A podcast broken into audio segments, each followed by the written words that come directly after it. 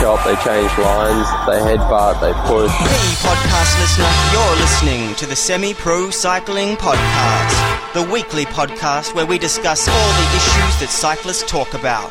Whether you're out training, commuting, or just riding around, sit down and listen in because we're about to begin. I got something to say, man. Yo, welcome to episode 91 of the Semi Pro Cycling Podcast, where we believe that only a semi pro cyclist rides for love and not money. If you stick around to the end, I'll fill you in on the quote from the top of the show and let you know who's talking about cycling's dirty side. Hey there, semi pros. My name is Damien Roos. I'm the founder of Semi Pro Cycling, home of the Semi Pro Cyclist. And yes, a very quick review to get us underway today. Best endurance podcast around five stars by Name the Pain from the US. An endurance sport junkie. I know no bonus points for admitting that. I listen to a lot of podcasts focused on maximizing one's abilities and power.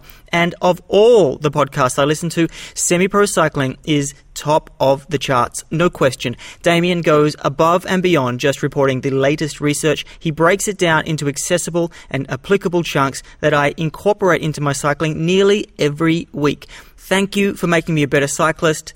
Now, if you would only start a running podcast too, my life would be complete. Name the pain. Thank you very much. You rock my world by going out of your way to go to iTunes and write that review. I really, really do appreciate it. And a reminder to you that if you do like the show, please take some time out to go to Stitcher or iTunes to write a review because five stars make me sing. I'm seeing stars. I'm seeing stars.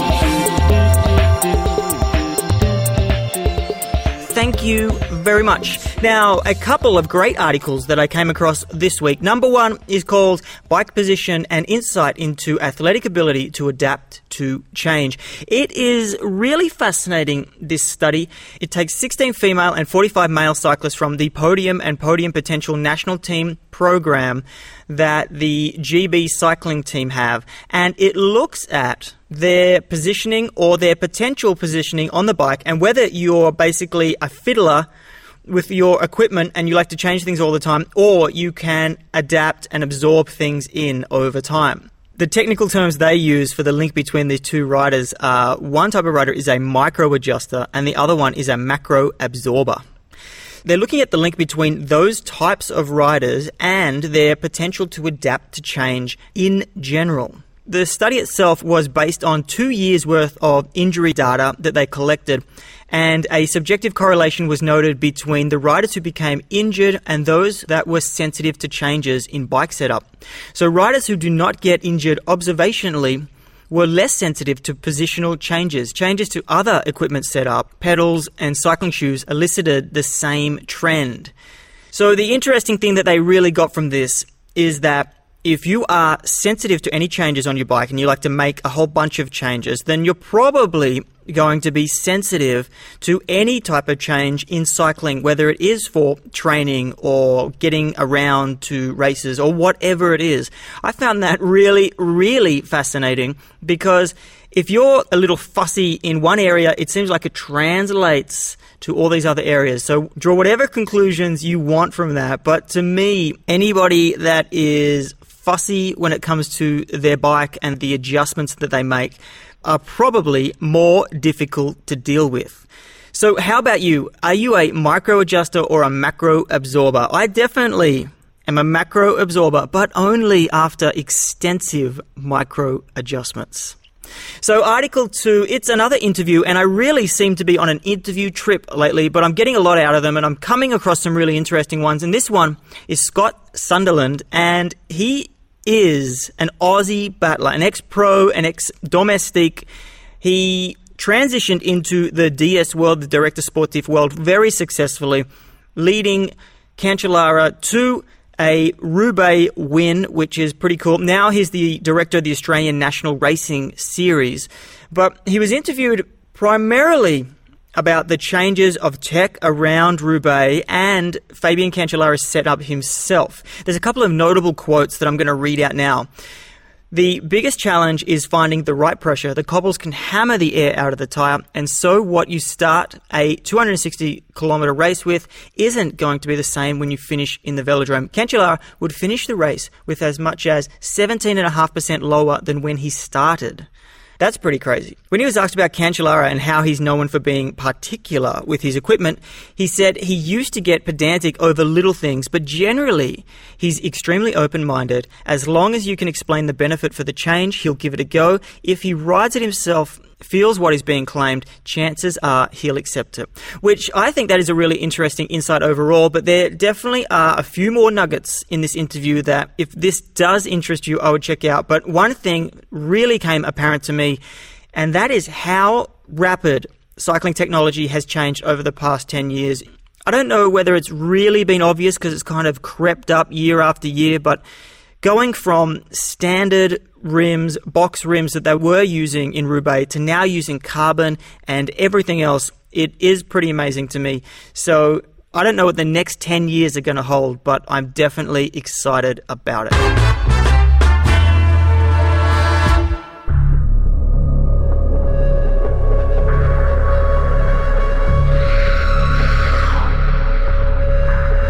To be a cyclist is to be a student of pain. At cycling's core lies pain, hard and bitter as the pit inside a juicy peach. It doesn't matter if you're sprinting for an Olympic medal, a town sign, a trailhead, or the rest stop with the homemade brownies. If you never confront pain, you're missing the essence of the sport. Without pain, there is no adversity. Without adversity, no challenge. Without challenge, no improvement. No improvement, no sense of accomplishment and deep down joy. Might as well be playing Tiddlywinks. This episode is about pain. But what type of pain? I'm talking about the good pain here. Using good very liberally, of course, but basically, you can broadly classify pain into two categories. Well, I can. First one, bad, second one, good. And pain is a signal, it's a message from the brain telling you that you have something that you need to pay attention to. Your brain's job is to make sure you don't cause harm to yourself if you're already injured, which is the first type of pain, the pain of injury or damage, bad pain. And this is not what we're talking about today. It's the second type of pain, the good pain, the pain inside the pain cave. The real difference between the two is that you can actually mediate this pain and suffering by backing off whenever you want. But the goal of cycling is to push harder, to push through this pain. And that sounds pretty sadistic, but if you don't get a little excited by this, then I would definitely stop listening now. I would even consider stopping cycling altogether. Because, as the opening quote by Scott Martin was so eloquently put, at cycling's core lies pain. So, your choice of sport, cycling, is by its inherent nature a sport that requires pain to compete in, let alone win. So, the very nature of cycling is pushing yourself to the limit for extended periods of time. And this is what challenges the mind differently compared to other sports, say game based sports. Sure, in game based sports, there is isolated moments of concentration or focus, and there's plenty of room for self doubt, but not while surrounded by 60 other riders hurtling down a hill in the rain at 60 kilometers an hour. And if you can't tell, I am a massive fan of this shit, and I'm might not be the best pain manager in the world, but I certainly do love a good pain fest, especially afterwards. So, just to clarify what pain I'm talking about, it's the place you go when you're over your limit, when you're pushing into new territory, or basically a place that's really, really uncomfortable. Well, like the back of a Volkswagen. No, it's not the back of a Volkswagen. I'm talking about the pain cave or the hurt box, whichever one you're into. Andy Winohradski describes the pain cave as where we go or where we're at when we feel intense pain and severe discomfort combined with muscle fatigue and inevitable muscle failure if the activity persists. Resulting from an all out total exertion, it can be an enigmatic state of complete physical torture while simultaneously offering a time slowing type of exhilaration. I believe that in any athletic competition that involves anaerobic activity, the pain cave is where the competition is almost always won or lost. He puts it pretty nicely there, and I don't know whether this is what you experience when you're in the pain cave, but can we say the person that stays in the pain cave the longest wins? Or the person that can handle the pain cave the longest wins? I don't actually think it is so clear cut.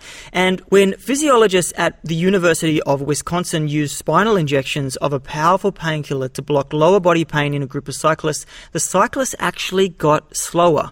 They initially felt great and started out faster than normal, but then they died in the ass because they didn't have the feedback of the pain and they couldn't pace themselves properly. So pain has other uses and is much more complex than we may initially think. And cyclists especially have an intertwined relationship with it. Because pain is more than one thing. It's a sensation like vision or touch. It's an emotion like anger or sadness. And it's also a drive state that compels action like hunger. All of these effects mingle together in different ways. And in the case of cycling, it's a relentless burn of sustained effort. So are athletes different from the general population when it comes to pain tolerance? We certainly know how to suffer, but so does everyone in the human race, right? As a species, human beings define their reality through misery and suffering. Well, not to get too heavy, what I do want to know is what is it about athletes that allows us to tolerate pain so well? There's a growing body of evidence showing that athletes have greater pain tolerance than the general population. And interestingly, athletes have roughly the same pain threshold as mere mortals. But a 2012 meta analysis of 15 pain tolerance and pain threshold studies showed that athletes feel pain in the same way and the same levels as non athletes. The only difference, though, was that they were able to tolerate the pain better.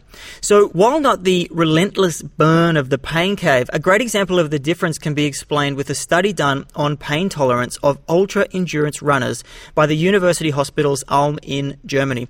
And what they did, they went to an ultra endurance event called the Trans Europe Foot Race. And yes, it is as epic as it sounds. It's a 4,487 kilometer over 64 days with no rest type of race. That is epic. But they got 11 competitors and they asked them to dunk their hands into ice water for three minutes. And by the end, they rated the pain at around 6 out of 10 on average. In contrast, they had a control group, a non athlete control group, that gave up after an average of 96 seconds when their pain maxed out at 10, only three of them even completed the test at all. So, what this study and the others in the meta analysis tells us is that athletes' bodies aren't different and they still feel the pain, but their brains might have a much higher tolerance. That goes a long way in explaining why cyclists are different to Gen Pop and even gives us an idea as to what makes us different. But how do cyclists get to this point? Do cyclists learn to deal with the pain over time and how do they learn to do this? It's definitely believed that some level of resistance to pain can be learned over time and this is linked to you getting fitter. So, a meta analysis of pain tolerance and perception in athletes and non athletes, published in the journal Pain in 2012, seeked to answer whether or not pain tolerances and perception can be altered over time. The analysis looked at 15 studies, including 900 individual subjects, and the results of this meta analysis indicate that individuals can actually alter their perceptions and tolerance to pain over time through regular physical activity. Much like any physiological adaptation, prolonged cycling seems to build towards a higher tolerance to pain. This definitely follows my original thoughts on developing pain tolerance, or at least being able to handle more pain as fitness increases. And Greg LeMond seems to agree with me, as implied through his now infamous quote, it doesn't get any easier, you just go faster. But I found a better quote, and it's by Eddie Merckx, and it's at the beginning stages, it is definitely the total physical development that is important. Later on, you develop more mental concentration, mental preparation to maintain the physical capacity. Next, you develop the spiritual. I thought that wrapped it up very nicely. I have spoken before about the evolution of the pain cave as you progress through cycling. And it's more than just sticking around in the hurt box for longer. When you start out, you try to ignore it by playing music or doing whatever means possible to distract yourself from the pain. But you finally get to this point, and I don't know how long this point takes to get to, but you do finally get to a point where you're able to use the pain as an indicator of form during the actual pain itself. When you're in the pain cave, you're thinking about how it's affecting you and what's going on, and it doesn't turn into a big mess. You can control yourself and your thoughts a lot more. But this brings up a great point though, because even in the pain cave, you still need to perform. And you need to perform with perfection. So, despite severe physical discomfort and impending physical failure, you will need to maintain concentration and focus in order to maintain proper form and technique. So, being in the pain cave and learning how to handle pain doesn't happen in a vacuum. You need skill to maintain more than your balance. The classic example is if you're in a cross country mountain bike race, you need to know how to get down the other side of the hill in one piece, even though you may be suffering. So, you still need this skill, and this skill, like any other, I do believe can be developed over time, but you have to put time into it to help it develop properly. I don't really feel that there's any shortcuts to get to this because descending down a technical rock garden while you're blacking out from maxing yourself out, especially when you have to do this five or six times in a race and then you do that five or six times over a couple of months, there has to be a trained element to it. But what are we left with? I'm just going to do a small wrap up of what we've got so far. We've found that athletes are greater at dealing with pain, the same pain that everyone else feels. Cyclists are superior to game based athletes in the tolerance of sustained burning pain, and this can be learnt or trained. Okay, that's a pretty clear picture, but really the unanswered question now for me is exactly how do pros deal with the pain? Because it really seems that the prerequisite for performing at the top level of cycling, at least getting a win in at your local club race, is all about embracing the pain, not ignoring it. So it's fascinating that in 1998, Jeffrey Kress and Traci Statler of California State University studied the quotes of Olympic cyclists to determine how they attempt to deal with pain while training and competing. They also went on further in another study to actually interview these cyclists themselves to see what was happening around that. I'll link to that study because it is really, really fascinating. In fact, I'm going to use that next week. But for now, the cyclists that they did interview and they did check out their quotes from the Olympics, believe pain intensity is purely a perception, and so pain control is simply a form of mind control. These athletes support the mind over matter phenomenon, which many athletes suffering from chronic pain reject. So these cyclists understand that pain is a positive experience that affirms their identity, success, and dedication, and for them, pain connotes a development rather than a breakdown of self. Pain also diminishes as cyclists focus on their satisfaction, the rewards for tolerating the physical state, and the finite quality of their discomfort. Furthermore, occupying a position of control translates into pain control, and this suggests that pain may be at least partly due to the loss of command over one's physical self and sense of being at the mercy of something or someone else. This really sets up how fundamental and important training your mind is. But getting back to the study, the cyclists in the report use imagery and positive self-talk before and during competition to combat and prepare for the pain. Such processes result in the normalization of their physical state so that it is no longer considered pain. Interestingly, there was no specific focus used by all of the cyclists, but the key point that I want you to take away from this is that not that they're able to handle pain better, it's that they actually seek to embrace and deal with pain rather than ignore it, as much of the population does during exercise. Simply put, top cyclists approach pain in a unique way by paying attention to it rather than ignoring it. So I'm taking a guess here, but part of this must be more than just pain management. And more to do with learning and understanding how you relate to pain on a deeper level. So, in conclusion, if you want to be a good cyclist, you have to be able to face the pain that is a big part of the sport of cycling. Although this is, isn't the only part of the story though, because physical ability still plays a huge role in it, but the mental ability to deal with the physical pain is arguably equally important. But even if you aren't born with the natural physical ability of being able to tolerate pain, training will improve your tolerance to pain. So, how do you help the hurt, love the load, pleasure the pain? There are approaches out there that focus on the best way to accept the pain is by setting goals, relaxing, getting in the zone. And these really are more about putting the pain into a new context. This is done by writing as much as you can in the pain cave, having awareness of what it's like in there, first with your body and the sensations, and then your mind and the thoughts. And so this doesn't just happen in the pain cave, you can train it outside of the pain cave as well, where you can then start to control what you listen to in those painful situations. And finally, you learn how to generate the thoughts that you want to hear. But this really is another topic in itself, though, because it crosses over into other elements, not just how to deal with pain. It crosses over into how to deal with stress and how to build up and prepare your mind for lots of different challenges that come your way, and pain is only just one of these. So I'm not going to go down that rabbit hole this week, maybe next week. So the tech hacks and products section, and this week is a very simple one that I came across after the Paris-Roubaix. The United Healthcare Mechanics wanted to stop bidons from flying out of their bottle cages.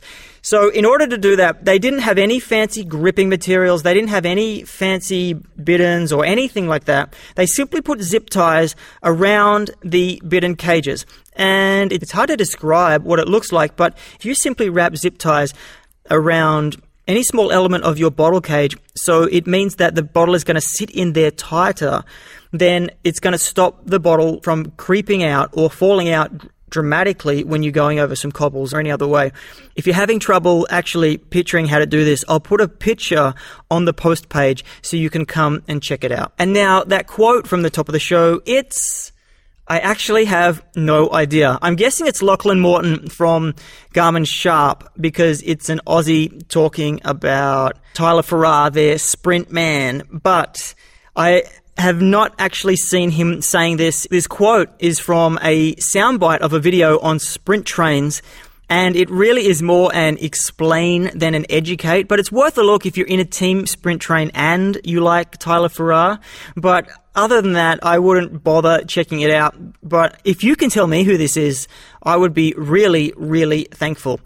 But that's it for this week. So you have been listening to the Semi Pro Performance Podcast. Remember to head over to semiprocycling.com forward slash pain to find any links used in this week's episode. From there, you can sign up for the free Wheelhouse Masterclass Building the Base, a step by step system for achieving your cycling goals. Till next week, get on your bike and enjoy the pain cave or the hurt box, whichever one you're into. This episode is dedicated to Chase Pinkham, a 23 year old US cyclist that passed away recently. He was a chronic pain sufferer, and that happened from a crash in 2008, which did lead him through a tough battle with the pain and other side effects. My thoughts are with your family and with your friends. RIP.